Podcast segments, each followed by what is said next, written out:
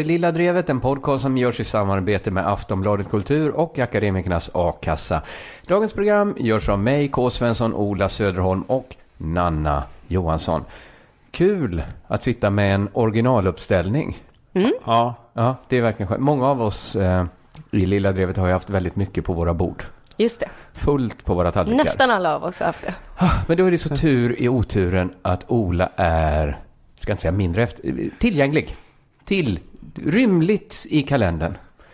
jag har tid. Du har tid. My- Jag har Det, mycket tid. tid är det du har. Mm. Det lilla drevets knarriga gamla läderfåtölj. En väl inrökt pipa. En kärad eka. Någon att hålla i när åskan går. Tryggare än en enan lady. Och lika tät. För han tjänar en hel del pengar på att ständigt dyka upp i den här podden och beklaga sig. Våran Ola. Kul att ha dig här. Dig med Anna. Tack. Tack du. Eh, jag tänkte vi skulle börja med lite nyheter från Twitter. Jaha. Tänk dig när man säger vi börjar med något från Snapchat. Emoji, nej det Det är här inte så. känns som en eh, regression till liksom tidigare Lilla Drevet-eror, då vi bara har diskuterat sånt som skrivs på Twitter. Men vadå bara? Det är ju som att säga på torget, på vår piazza, diskuteras bara sånt som säger på piazzan. Ja, nu vi ska bara kapitulera inför att det är, det är Twitter som är vårt torg och det är det som är vår horisont. Det- Och det är det som är vår målgrupp. Jag tror faktiskt det. Vi får, vi får, vi får köpa det. Okej. Och då blir eh, saker som liksom från utsidan kan se små ut, blir ju stora när vi, när vi befinner oss eh, mitt i den här branden som är Twitter. Aftonbladets ledarskribent Daniel Svedin kallade den borgerliga debattören Rebecca Weidmo Uvell för det bloggande rövhålet. Mm. Har ni hängt med i det här? Nej. Hon är någon slags borgerlig åsiktsperson. Precis. Och hon, hon, hon, hon, Slöseriombudsman numera tror jag. hon är gift med eh, Timbro-chefen, eller före detta Timbro-chefen. Det har väl inte med saken att Marcus göra i och Uvell. för sig. Skulle du sagt det om det var Frank Andersson vi talar om? Han är gift med Timbro-chefen. Det har inte med saken att göra. Jag tror inte de är det längre. Aldrig, aldrig, aldrig kommit på tanken och ventilera det. Vad är det för intressant med det? Att Frank Andersson är gift med Timbro-chefen. Det är en helt ointressant kuriosa Ja, som ingen någonsin kan. göra. Om det skulle komma fram så tror jag ingen hade varit särskilt intresserad av det. Det kommer nog komma upp på roasten av Frank Andersson. De, har ni sett det? De golfspelande komikerna ska också ha en roast.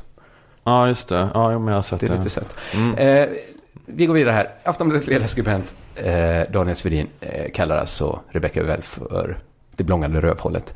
Hans tweet var ändå imponerad av att Hanne Schulers markering mot det bloggande rövhålet. Mm. Rebecca Weidmo Uvell bara Hallå där! Hur många bloggande rövhål har Hanne Schöller markerat mot idag? Det är ju mig han menar! Hallå! Det är jag som är det bloggande rövhålet. Je suis det bloggande rövhålet. Det vet jag inte om jag gillar. Att bli kallad. Har du haft den hashtaggen? Je suis det bloggande rövhålet? Nej, men Idag- jag är ju idag- inte det bloggande rövhålet. Nej, men för att visa solidaritet. Ja, du ja, är väl det. inte Charlie Hebdo heller? Nej, just det, okej. Men du kan Nej, väl men det- visa. Har det trendat?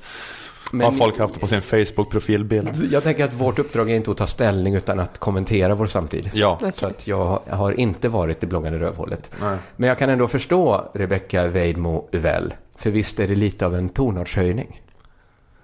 Det bloggande rövhålet. Mm. Att det finns något i det. Jag vet ju inte var det var en tonartshöjning från eller vart, Ja, vart, vart tonen var innan. Jag tänker om det finns en normal ton så Ja. låg den här lite högre. Fast det ligger mycket lägre än till exempel din ton på Twitter. men vad fan. Man kan inte jämföra folk med K. Svensson. Det bloggande rövhålet. Det finns kraft i det. Det är en kraftfull bild. Mm. Men det är också en rolig bild. Man ser det framför sig. Ett bloggande rövhål. Med små, små händer som skriver på en bärbar dator. Blogga, blogga, blogga, blogga. Det är allt det lilla rövhålet gör. Det bloggande rövhålet har tecknade ögon. Mm. Och ser alltid lite bekymrat ut. Eftersom det alltid är lite skrynkligt. Det är som någon sorts barnboksfigur. Eller kanske som en karaktär på SVT Barnkanalen. De har ju valt att profilera sig på piss, avföring, kukar och fittor. Var det därför du var programledare? Nej, men jag var med när vi fortfarande höll lite höjd. Okej. Men, men nu tänker jag att kanske det bloggande rövhålet kunde vara med. Biss och Kajs och det bloggande rövhålet. Så här svarade Rebecca Weidmo väl Daniel Svedin. Rövhål? Verkligen? Jag tycker du ska be mig om ursäkt. Nu?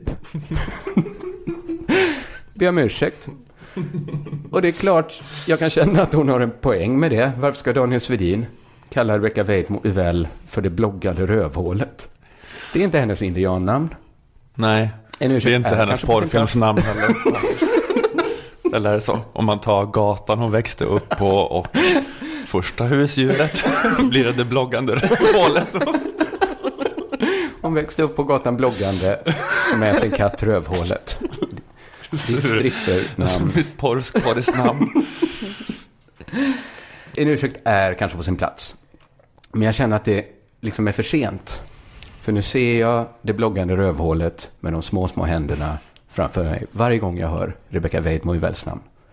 Det är ju så med stark litteratur. Mm. Efter att man drabbats av den så är världen för alltid förändrad. Just det. Så är det ju. Så att det är, eh, sanningen spelar inte längre någon roll för att gestaltningen är så stark. Vi kan inte längre ose bilden. Den är där nu. Det är med det bloggande rövhålet som är Knausgårds pappa. Det är vad det är.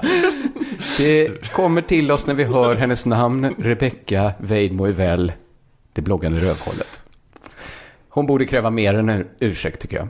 För jag tycker inte att Daniel Svedins brott, att han ser till att vi nu alltid tänker på det bloggande rövhålet med de små, små händerna, när vi tänker på Rebecca Weidmo väl, det kan liksom inte kompenseras med ett förlåt. Alltså, Daniel Svedin förtjänar ett straff för att han planterat den här bilden av det bloggande rövhålet i våra hjärnor. Bara för att på något sätt kompensera den skada han gjort. Och som domare i folkets domstol dömer jag honom till att också få ett epitet.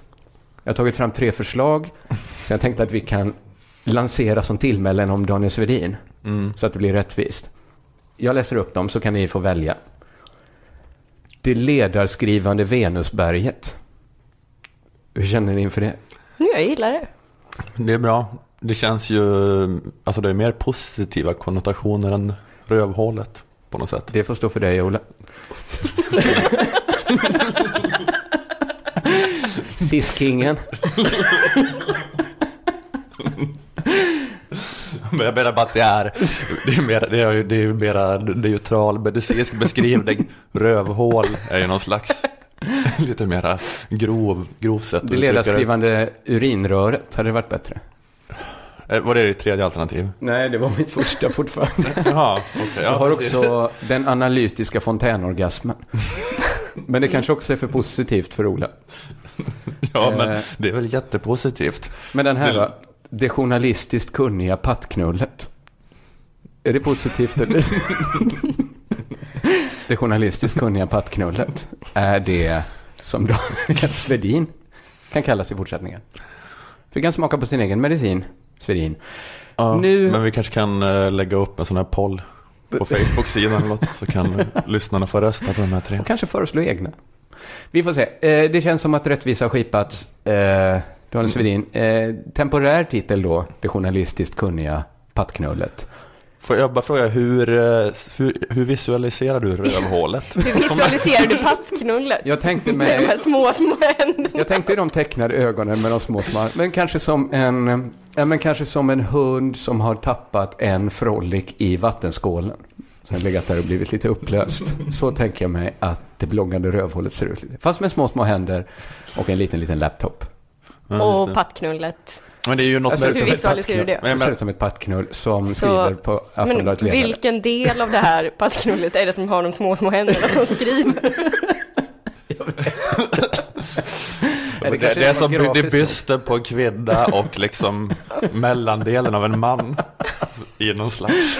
Som, En hand var, eller som tar på sig en händer. liten kostym, liten slips och så går till Aftonbladets ledarsida och stämplar in varje dag och sitter Jag har svårt att få upp den här bilden i huvudet. Av en varelse som är hälften patte, hälften... jag vet. Jag tycker det är mycket lättare med det, vad var det, det ledarskrivande Venusberget. Lättare Ja. att se. Och att Ja. Daniel Svedin också är lite, lite lik ett Venusberg i ansiktet. Nej men det är väl... eh, Nej men jag Men menar... han är lite Det rund, är han inte. han är lite mjuk. har, har du sett en fitta någon gång Kringlan? Tittar på en just nu, Ola. Boom! Där kör vi igång! Avsnitt herregud. 82 av Lilla Drevet.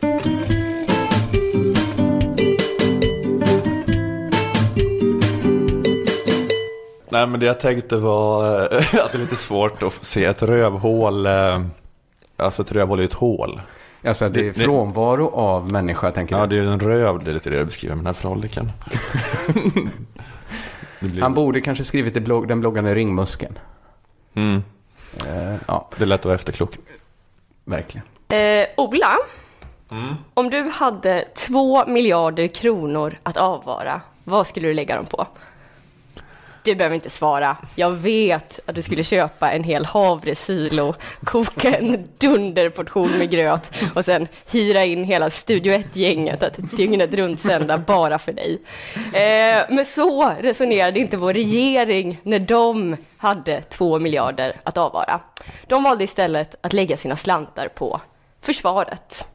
Eh, ja, en lite bättre prioritering än sådana här grötutsvävningar som du ägnar åt, Ola. Eh, ja, regeringen ska satsa på försvaret och bland annat då på eh, försvaret av Gotland, vår geopolitiska lilla pralin som bara ligger där i Östersjön och bjuder ut sig. Eh, tidigare så var det ett fast förband stationerat på ön, sen så drog man in det, men nu ska man alltså åter se till att det här fasta förbandet finns där ifall ryssen kommer. Mm, det är väl bra. Och då tänker man ju att det här måste ju vara väldigt positivt för gotlänningarna, som är de som lever under ett ja, lite större hot än vi andra svenskar. Eh, Så det är man ju nyfiken på att höra hur de tar emot den här storsatsningen. Har de till exempel hållit sina militära byggnader i funktionsdugligt skick, så att det bara är för förbandet att flytta in?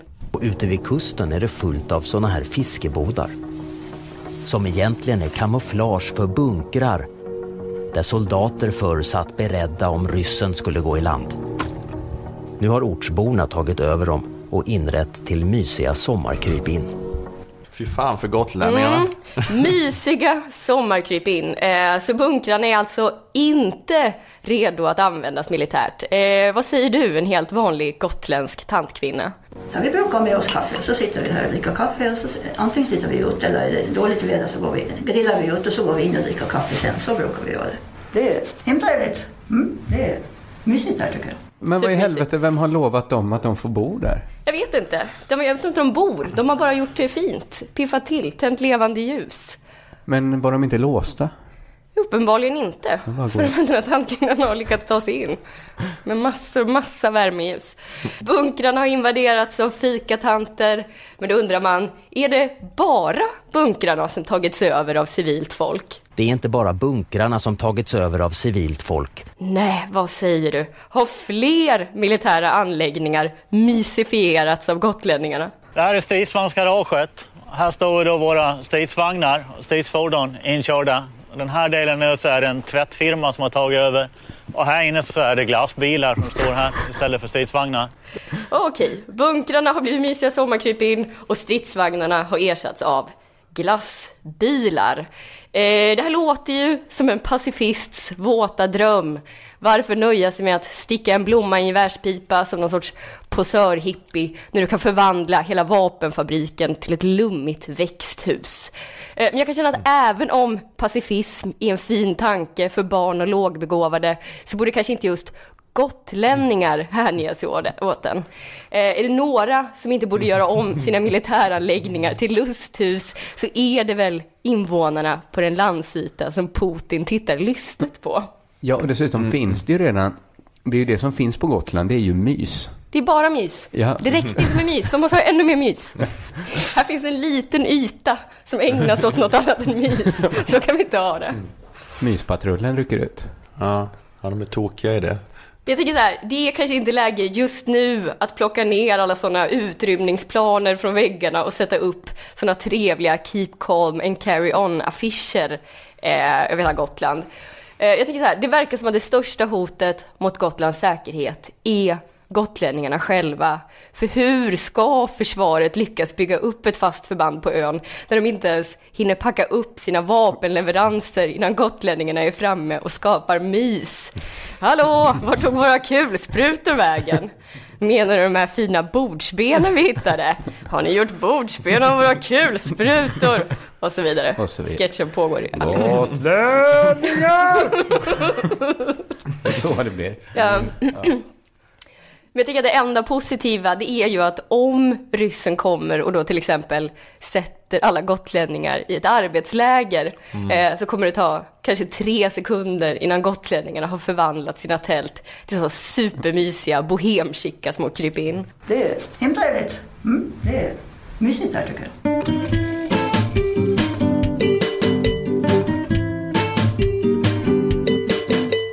Den här veckan är vi glada för att vi har Akademikernas a-kassa med oss. De eh, ger oss betalt för att göra den här podden, så vi, vi tackar dem så hemskt mycket för det och passar på att tipsa om deras produkt. Ja, vi kan väl kalla det det. Ja, det, Det känns inte- alltid det är tråkigt inte- att kalla det- saker produkter. Gängse tillmälet tror jag för a-kassan. Men Deras försäkring, deras trygghetslarm. Deras coola grej. Det, ja. Nej, men det, det, det är väl en bra grej helt enkelt som man kan tipsa om. 90 kronor i månaden kostar det och ger gränslös trygghet. mm. Det är det många klagar på nu. Att de inte känner sig trygga i det här rövarsamhället. nej, precis. Sluta klaga. Gå med i Akademikernas a-kassa. Kryp upp i livmodern igen. Där är det varmt och mysigt. Som, som jag kallar dem. Ja, men det är ju en livmoder. Det är inte en töntig livmoder. Det är, bara, liksom, det är ju inte töntigt att vara smart. En livmoder med små, små händer som ger dig pengar om du skulle bli arbetslös. den omsorgsfulla livmodern. Den varma livmodern. Mm. Man kan gå in på aia.se och läsa om alla regler för hur, hur det funkar. Och Just det. när och hur man har rätt till ersättning. Man kan nog få upp till 20 000 i månaden. Är eh, när man är mellan jobb. Har det ni- är verkligen inte illa. Nej, det kan, kan man bara drömma om. Eh, men, eh, eller, eller bara gå med i Akademikernas. Eh, gör det och märk talongen med lilla drevet. Precis, skriv er ansökan ifall ni gick med tack vare den här podden. Eller berätta om det på sociala medier under hashtag lilla drevet.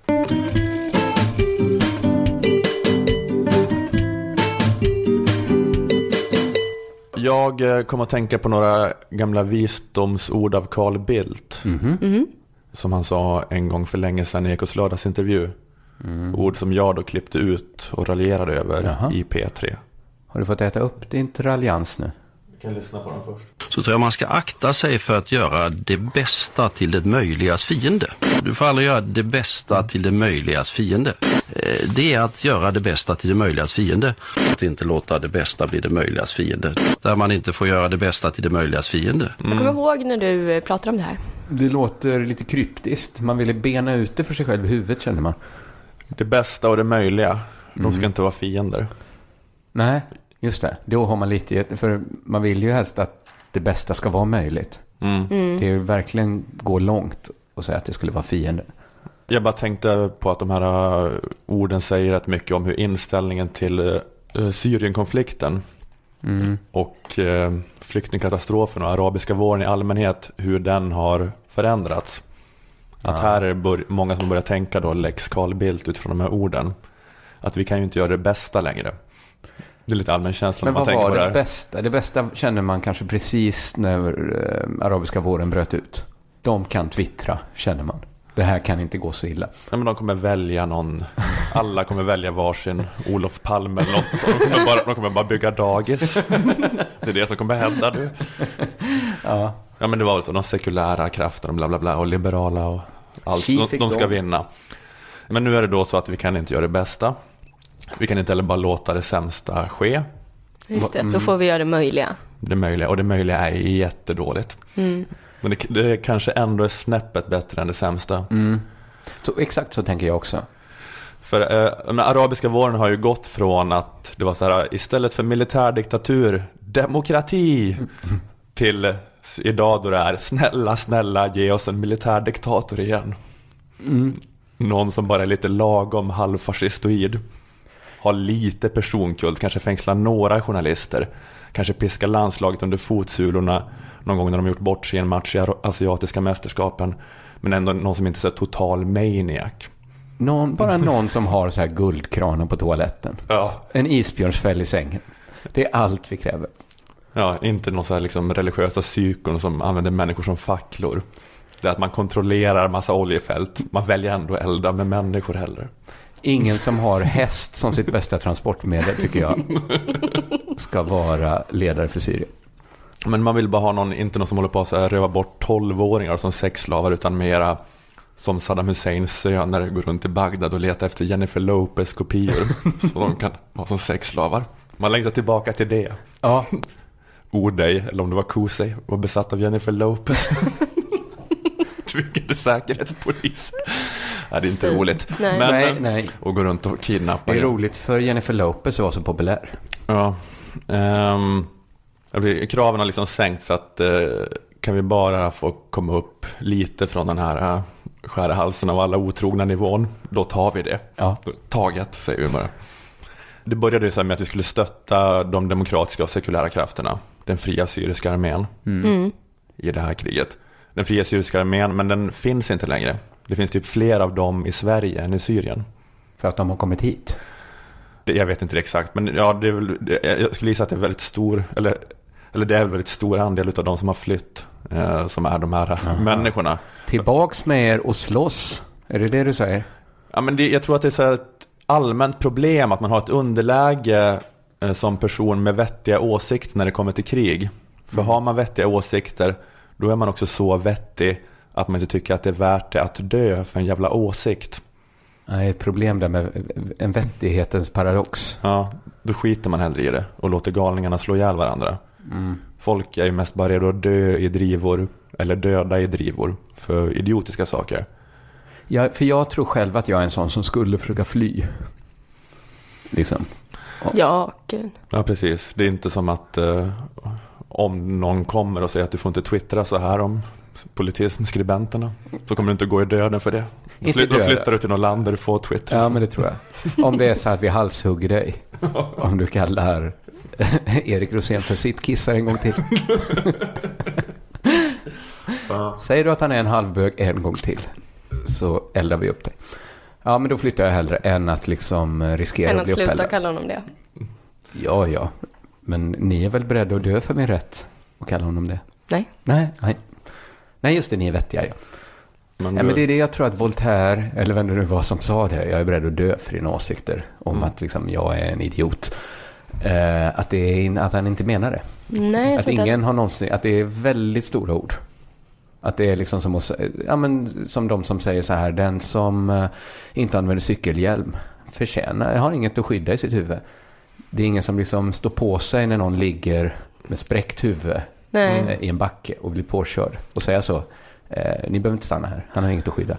Men jag tror också att det är någon slags här moment 22, eller kanske använder det helt felaktigt nu, men att det är, om man är så pass då upplyst att man tycker att det där Voltaire sa, eller det som felaktigt attribueras till Voltaire, att det låter vettigt, Ja. då är man inte beredd att göra det. Nej, precis. De, de, som, de som är för dumma för att hålla med om det, de är beredda att dö. För vad de tror på. Och inte det för man själv tror på, utan för det vad någon annan än säger. Om liksom någon säger så här, du är en jävla idiot, då ska mitt svar på det vara, det är bra, det är nog, jag håller inte med dig, men jag ska fan med ta en kula för att du ska ha rätt och säga det. Jag tror det är sammanlagt noll människor som lever efter den devisen. Ja, men jag tror att det, man kan på något vis inte så här, tävla mot människor som eh, här, tror något annat än att människan är ensam i universum. Att, det, att de tror att det finns något som är större än de själva. Något som är större än människorna. Att det är det, alltså de som, eh, de som har överläget i Mellanöstern nu, så de som tror det. Att, eh, jag menar så här, Slavoj Zizek, om vi ska referera till honom i varje avsnitt. Varför inte? Eh, han har en ganska bra sägning om det, om det där att han tar upp ett så här klassiskt Dostojevskij citat som är eh, om det inte finns en gud, då är allt tillåtet. Som ett sånt motargument mot ateism. Mm. En sån klyscha som sägs ofta. Men, men att det är tvärtom. Att om det finns en gud så är allt tillåtet. Just det. För det blir så lätt att döda människor då. Ja, för man kan, ja, ja, jag förstår vad du menar. Men- Eller vad Zizek menar. Man behöver inte ta ansvar för det. Man kanske till och med tycker att det är hemskt att behöva göra det. Men man har inget val eftersom att man bara är ett instrument för en gudomlig vilja. Och det gäller inte bara så religiös fundamentalism utan all totalitarism. Att även så här fascist och kommunistdespoter presenterar ju alltid sig själva som att de bara är så här lydiga kärnar och instrument för något större. Men i deras fall då inte Gud utan kanske den nödvändiga historiska utvecklingen mot kommunism. Eller då att vara tjänare åt folket. Men inte, här, Just inte det riktiga folket utan folket på ett mer mytiskt plan. Och, och det är väl det som är till exempel en sån som Bashar al-Assads sätt att legitimera sig själv. Att han är någon sån slags syrisk nationalist, att han företräder det syriska folket. Även om en majoritet av människorna i Syrien är emot honom så företräder han fortfarande det syriska folket på någon slags metafysiskt plan. Han är en tjänare för det folket och måste göra det han måste göra i folkets namn. Även om han själv Millions of people have lost weight with personalized plans from Noom, like Evan, who can't stand salads and still lost 50 pounds. Salads, generally, for most people, are the easy button, right? For me, that wasn't an option. I never really was a salad guy. That's just not who I am. But Noom worked for me. Get your personalized plan today at Noom.com. Real Noom user compensated to provide their story. In four weeks, the typical Noom user can expect to lose one to two pounds per week. Individual results may vary. tycker jag känns motbjudande. Eh, Så han är bara ett instrument för någon slags syrisk folksjäl. Vilket ja, men det är som Hitler och Mussolini. Eller Stalin. Men, eh, men i alla fall, eh, det är bara de som har den här synen på sitt värv. Att det inte handlar om enskilda människoliv utan om något större metafysiskt. Det är bara de som orkar hålla på med det här jävla kriget. Och det är då dels de här gamla Baath-partisterna. De arabiska nationalisterna som Assad är en del av och då olika jihadister. Eh, Så det är två möjliga alternativ. Inget av de här är det bästa. Nej, precis. Det är ju- Du får bjuda vem du vill på ditt kalas. Mm. Av de här två. Ja, och välja mellan de här två. Det är ju lite som att välja mellan Bashar al-Assad och jihadister. Kommer uttrycket vara i framtiden. När man ska beskriva hur det är att stå inför två dåliga alternativ. Eh, Men det som har hänt är ju att väst har varit så här handlingsförlamade inför de här alternativen. Det går inte att välja något av de här möjliga, för de är för dåliga. Som eh, åsnan som är fast mellan två höbalar. Fast det är väl att den tycker båda Ja, ser lika precis. goda ut. Tvärtom blir det. Ja, just det. Men det funkar ju på samma sätt. Om det är två frånstötande saker så vänder man också. Ja. Att bestämma sig. Det hade kunnat vara två olika situationer i Syrien som hade kunnat leda till det här. Att det är två jättedåliga, eller eller var det två svinbra alternativ. Två helt fantastiskt upplysta regimer i. Syrien som krigade samma mot varandra. situation. Åsnan står där och tvekar. Fan vad bra de är. Det blir svårt att motivera att gå in här på något sätt. Det här är liksom, båda de här två ledarna hade blivit de bästa premiärministrarna i mänsklighetens historia. Vem av dem som än lyckas. Och de är inblandade i ett fruktansvärt blodigt krig. Men vi kan inte välja en av En snäll Steve Jobs. Och en- Nelson. Ett fruktansvärt En sekteristiskt riktigt våld. gammal Nelson Mandela. Ehm, Men, Ja, men den situationen har vi idag då, fast dålig. mm, jävla osis. Det är nästan ännu sämre. Men det som har hänt, eh, ja, det som har hänt är att väst har varit handlingsförlamade inför de alternativen. De har inte, det har inte gått att välja något av de här möjliga. För Nej. att de är för långt ifrån från det bästa då. Så det som har hänt nu är att Ryssland gick in i Syrien. Ja, just det. Ni har hört det. De bara, de bara tog en. De bara valde Assad. Ja, det var, det var ändå, man bara kände så här, ja men bra. Ja, men det, är det, det är det som är så sjukt med det här. Liksom att, eh, Jag tycker det var som en sån reklamfilm för Friends. Där den stora killen helt plötsligt bara, ja men okej, jag går först då. Jag tar den här. Så, sådana rysningar fick jag Nej, får inte rysning. när Putin gick ihop med Iran och Irak. För att bomba skiten ur IS.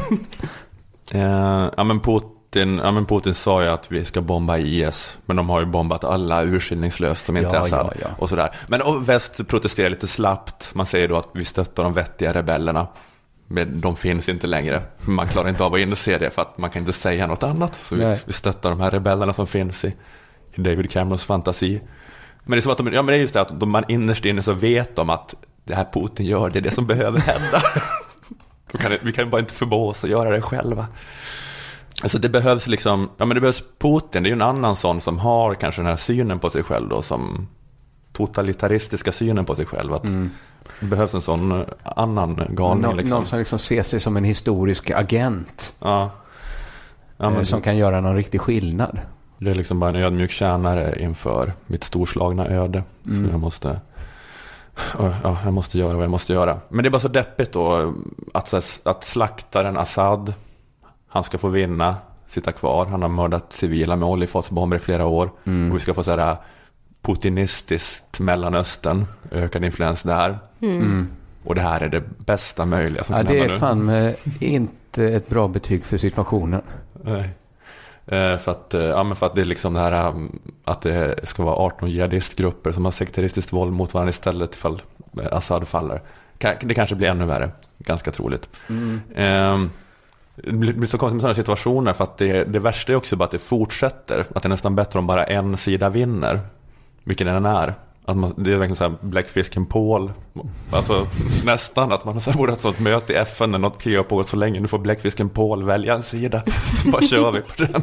Hoppas han inte tar maten som ligger där i IS-korgen. så, ja, men så att det bara tar slut liksom. Och bara någon vinner.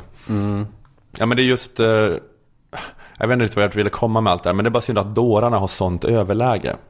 Ja. Att, att först flydde liksom de demokratiska människorna från konflikten. Sen flydde de demokratiska människorna från att ens kunna ha en åsikt om konflikten. Vi är för fina för att kunna välja en sida här. Det är bara Putin som är skitig nog för att kunna göra det. Jag vet inte, om, jag vet inte om, man ska, om man ska komma runt det här liksom. Vi kanske måste ha så här inom FN, liksom en skitpatrull. Några riktiga busar som, som liksom finns som, som man kan kalla in. Som bara, ja men vi kan ta den här. Vi fixar det. Mm. Det, Ja, Det är väl det i och för sig Ryssland har blivit nu då. det är ju ingen som tänker så här, nej där förlorade Putin mycket av den trovärdighet jag kände för han. Jag trodde, det trodde jag inte om den gode Putin. Han var ju ändå redan liksom, han har inte varit så mån om att framstå som ogrisig i västs ögon. Ja men precis, jo, men, ja, men det är något där med att eh, han har lagt sig på en grisig nivå. Det ger mer handlingsutrymme. För att eh, man får en frihet när det inte biter på en att man får dålig PR liksom. Eller att någon säger så här, du är ett as och då säger Putin, ja vad är det för fel med det då? vad fan är det för fel med det? Ja, det kan ju du känna igen dig i Kringlan. Att vara ett as, det är väl inget as? Att ha jobbat dig bort från läget där liksom kritik ens är möjlig. Ta, ta bad, jämför ta bad inte boy-rollen. och Putin på det sättet va? Mm, jag tror jag precis gjorde det. Är jag lilla drevets Putin? Ja, Det är det ju definitivt. Om någon måste vara Putin. Ja, då får jag ta den då.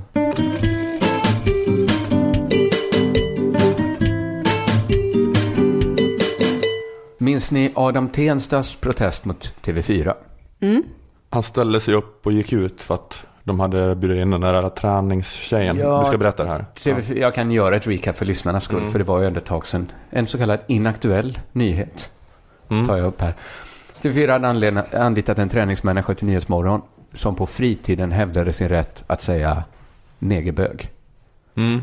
Har vi någon policy i Lilla Drevet? Får man säga negerbög? Eh, jag tycker inte man bör säga det. Nej, det är ju ett brott mot lagen om att inte säga negerbög. Du minns den lagen som infördes någon gång? Mm. Adam Ja, Tensta lämnade TV4-studion i protest. Tränaren tog ner sitt videoklipp, bad om ursäkt, fick sparken. Man kan säga att tränaren och TV4 rullade sig i aska. Bad om ursäkt för att de brutit mot lagen om att inte säga negerbög och lagen om att inte ha samröre med någon som säger negerbög. Väl så, alla nöjda. Ungefär så gick det väl till. Mm. Förutom Det var att- nog ingen som pratade om lagstiftning. jag. Nej, jag tror inte Adam Tensta gjorde det heller. Brutit Jag tror inte det var osmakligt. inte olagligt. Nej, Ja, precis. mm. Och då behöver inte han ha något samröre med dem om han inte vill. Det är ju inte så lagstadgat att man måste sitta med i eh, Nyhetsmorgon. Nej, det, det kan vi inte ens du vara för. Nej, nej, nej. Alla måste ha samröre med folk som säger negerbög. nej, jag har det inte till exempel. Alla var inte alls nöjda efter den här eh, förlikningen. Tidningen Politism till exempel tyckte inte det räckte. De vill ha svar på hur fan TV4 tänkte. Fanna Ndov Norby på Politism var en av de som krävde svar. Hon skrev så här. Vi har twittrat. Vi har mejlat. Vi har skrivit på deras Facebook-sida Vi har skrivit artiklar, vi har skrivit debattartiklar, vi har rest oss upp ur soffor, vi har bloggat och vi har till och med varit med i en radiodebatt. De var till och med med i en radiodebatt. Ändå fortsätter TV4 ducka kärnfrågan. Hur kan de arbeta under parollen nollrasism? Alltså, de, det, ju, det känner ni till att det är, de har inte som målsättning antirasism. Utan de har, det ska vara, inte anti, men noll rasism. Det ska inte vara mer rasism än när vi började, ungefär. Men inte ens det har TV4 Men de eh, avbröt ju samarbetet med den här eh, tjecka värmländskan då, Ja. som eh, var deras träningsexpert. Men hur kunde det ske? Ja, Okej. Vidare skriver Politism. Sociala medier kommer göra det omöjligt för smygrasister, ärkerasister, påstådda antirasister och vanligt oinsatt folk att sopa sina tillkortakommanden under mattan. Det blir omöjligt. Nu är det slutramsat. Nu är det ingen som kommer undan. Vanligt oinsatt folk, ni är varnade. Det räcker nu. I och med, citat här, att SD... Jag vet att ni läser vanligt oinsatt folk. Vi tittar på er, oinsatt folk. Nu har ni, nu har ni fjantat er färdigt.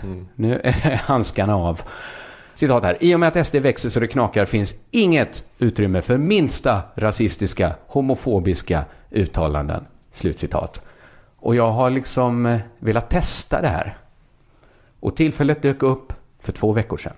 När jag diskuterade med Politisms eh, socialdemokratiska chefredaktör Erik Rosén på Twitter. Det gällde hans excentriska förhållande till sanningen. Jag var tvungen att ta han i hampan. Heter det så? Och eh, det han lite hade sagt hampan. handlade om dig. Ja, Så det var man måste göra det ibland. Så att sittkissarna får för sig att det är de som bestämmer. Måste man hålla dem kort. Mm. Så är det. Eh, så jag uttalade mig, eh, ska vi säga, homofobt och rasistiskt i någon mening när jag skrev till han. Dels för jag vet att sittkissarna inte gillar den typen av uttryck och ord som jag använde. Och dels för att se om politism skulle ställa samma krav på gem- vår gemensamma uppdragsgivare Aftonbladet som de gör på TV4. Men det fanns en sån baktanke med det här. Ska säga, den kanske växte fram under diskussionens gång, kan vi säga. Men ni vet, Okej. de här hårdhandskarna. Inget utrymme för rasistiska eller homofoba uttalanden. Så jag skrev till Erik Rosén att han sög negerkuk. Alltså att han säkert hade en negerkuk att suga. Tycker ni att det är problematiskt att använda suga negerkuk på ett nedlåtande sätt? Ja, ja det låter ju lite otrevligt på Mm. olika sätt. Jag tycker det är problematiskt eh, för att det kan upplevas som homofobiskt och eller rasistiskt. Absolut. Och med tanke på att SD växer så det knakar så anser jag att det får inte finnas minsta utrymme för sånt. Så här svarade Erik Rosén.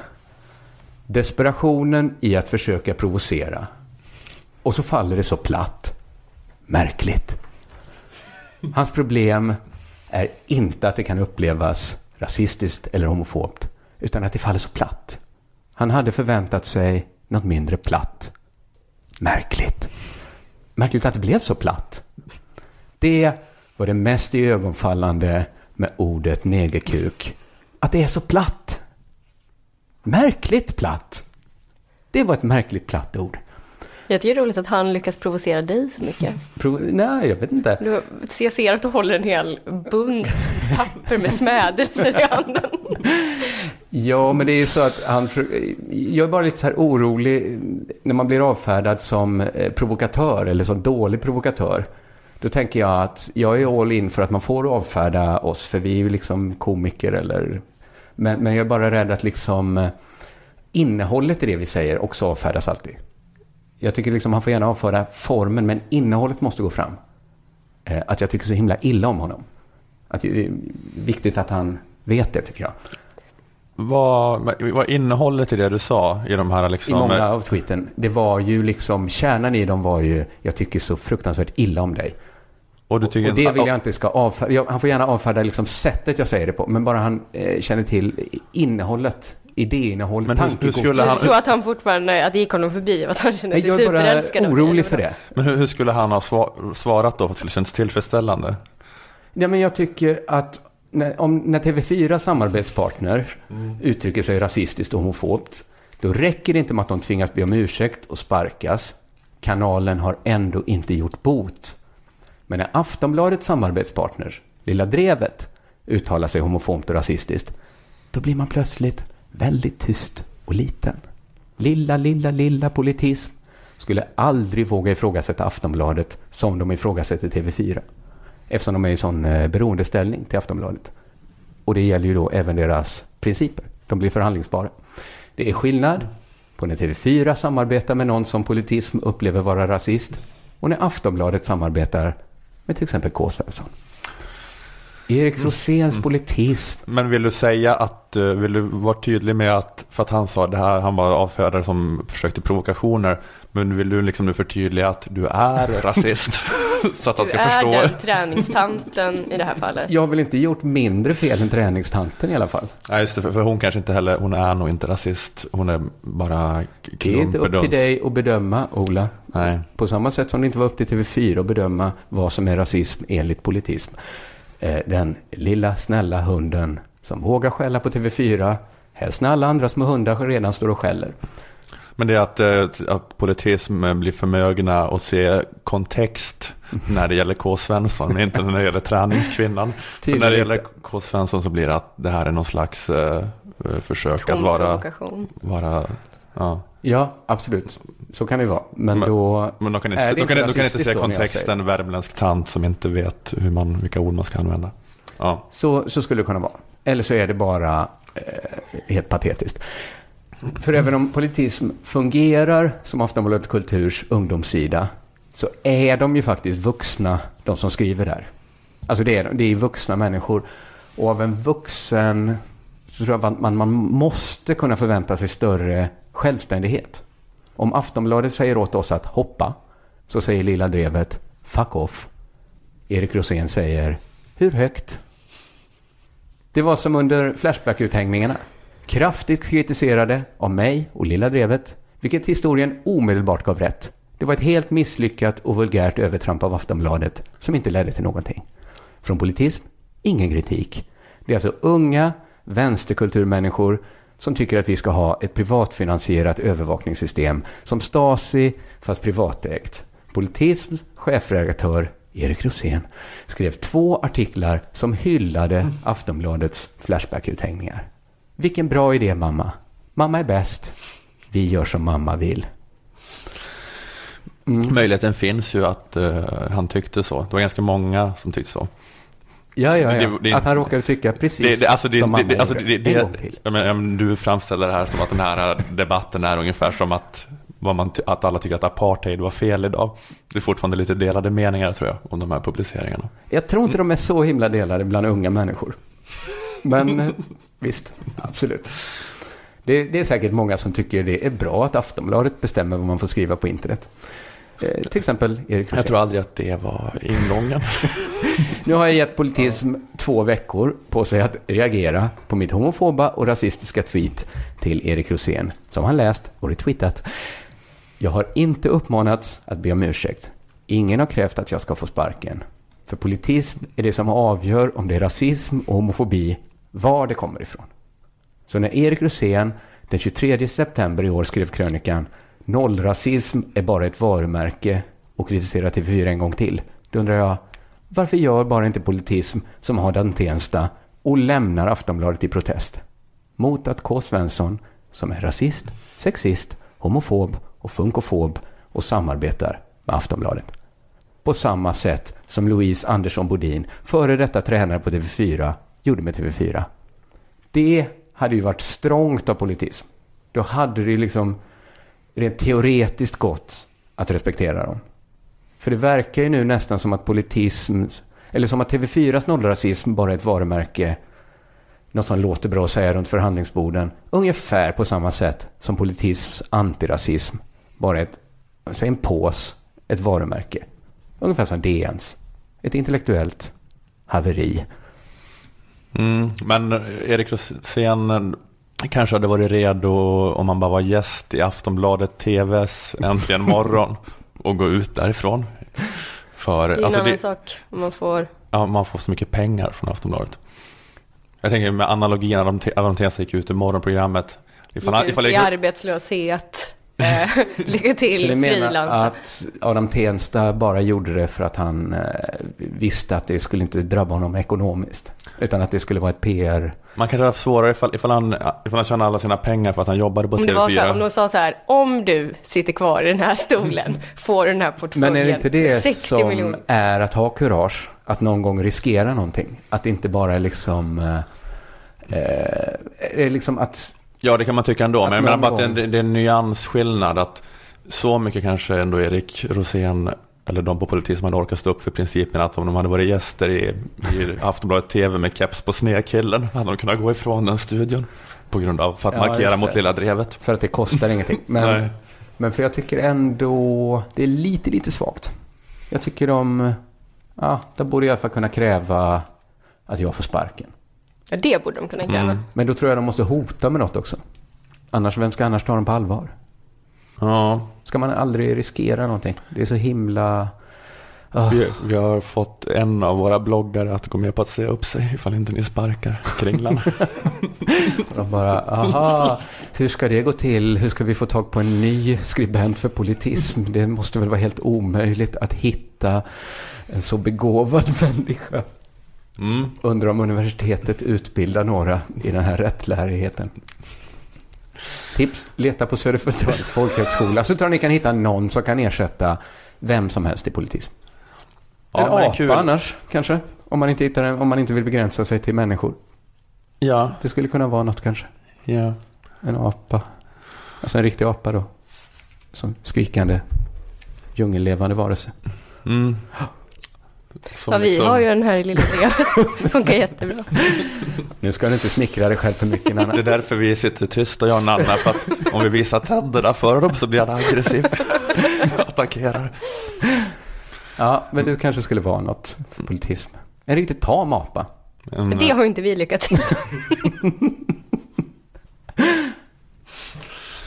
ja, en sån eh, neddrogad apa som är med i filmer. En sån, no offense, men apan Ola som såldes i Thailand. Han Mm. verkar ju bara sitta så här fastspikad på en gren, helt neddrogad. Mm. Kortisonsvullen. Kanske sån, det kanske kunde bli Politisms nya chefredaktör. Ja, absolut. Ett tips bara Mm. om ni har ont om skribenter. Om ni vill hota med något. Ja, precis. Men eh, i och med att du har den här synen på verkshöjden på politism så ja, då blir ju hoten väldigt tomma ifall de, all, även om alla hotar med att de ska säga upp sig så, så har ju Jan Helin liksom det här schimpanskortet i bakfickan. Kava kommer in och drämmer sin uppsägning. Vad heter det? Avskedsansökan i skrivbordet. Två minuter senare sitter Jan Helin i telefon med en schimpans.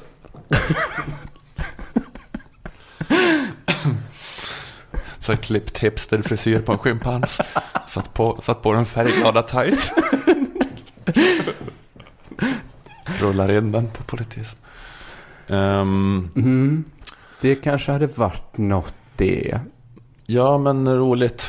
Har du några fler gamla Twitter-vendettor som... Nej men nu är det ska- bra. Du är bra. Känner du att du har bearbetat det här traumat? Nej, nej, nej. Eller jag tycker väl att jag kan få en, en ursäkt hade varit på sin plats i alla fall. Men vad ska jag be om ursäkt till dig? Varför låter det så förvånande? Om man håller på med något så här halvbögigt sittkisseri och sprider rena lögner om en. Men jag tror att problemet var att han inte hade liksom gått hårdare mot dig. Att det var det hyckleriet som du var arg över. Ja, men nu tycker jag att han ska ta sin lilla tidning. Men du har inte förklarat varför, vad det är för lögner eh, du säger att han har spridit. Ja, men det är helt ointressant. Varför ska jag upprepa de lögnerna? Ja, ja. Till skillnad från det här äh, tidigare som haft ett jättestort allmänintresse med den här Twitter-beefen för två veckor sedan. Fint att du börjar själv censurera dig nu för vad du tycker är rimligt innehåll. Som våra lyssnare behöver få reda på. Jag tror våra lyssnare mår bra. Men det kan finnas de som liksom svävar i villfarelsen om att den här bloggen är något att ta på allvar. Det får inte ske. Vi får hoppas att Erik Rosén eh, inte säger förlåt då för att han inte har krävt att du ska få sparken. Eller för att han inte eller har... för sina nesliga lögner kan han också. För att han, ja, men vi får att han ber om ursäkt för att han inte har hotat med att säga upp sig ifall inte du får sparken. Och han hade också ett väldigt tråkigt, eh, tråkigt ton. Och det hade inte du som Du sa att antydde att Breivik- Breivik borde ha skjutit honom. Det är ju inte tråkigt i alla fall. Okej, du tyckte han var tråkig som i... Torr. Torr. Och tråkig, tråkig ton helt enkelt. Att han inte var... Ja, men han, han är ju liksom också en eh, sosse-åsiktsperson. Han skriver lite präktiga och sossiga grejer. Jo, men- Är, är du liksom arg på honom för att han inte är Stig Larsson? Jag tycker att han... Skriver om så men om han inte är det, fittor på vad gör politism. han då i min rökruta? Han har väl... Okej, har han trängt sig in Stick där? och se på tjejfotboll. Åh, Är, kallar du Twitter för din rökruta? Min del av Twitter. Mm. Så ser det är du och det är Don Per. Ja, ja. Guilt by association. Så håller ni på. Ja, nej men ja, precis. Jag bara undrar eh, hur ska Erik Rosén gottgöra det här? Men eh, han ska be om ursäkt. Och Lite oklart kräva, för vad. Och be mig, be någon sparka mig.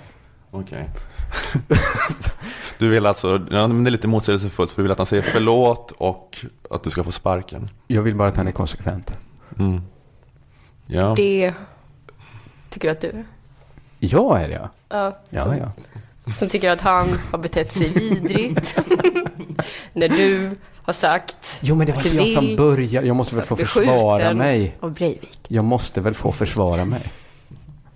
Det kan inte ens vara en diskussion. Nej, just det. Kan vara en diskussion. Och det du försvarar emot, just det, det var det som inte var intressant. Det, det skulle vi inte gå in på. Nej, Mm. Ja men precis, men folk kan eh, scrolla bakåt i ditt flöde kanske och ja, ja kolla man, in man hela det här. kan eh, informera sig själv tycker jag. Mm. Ja.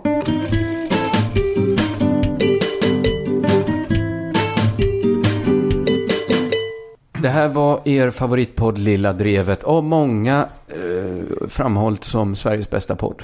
Det är roligt. Det Mm. är kul. Väldigt roligt. Eh, det var allt för den här veckan. Tack Nanna. Tack Ola. Tack så mycket. Tack. Och tack K. Eh, vi hörs igen nästa vecka. Tack till Aftonbladet Kultur också förresten. Och såklart Akademikernas A-kassa. Hej hej. Hej då. Hej.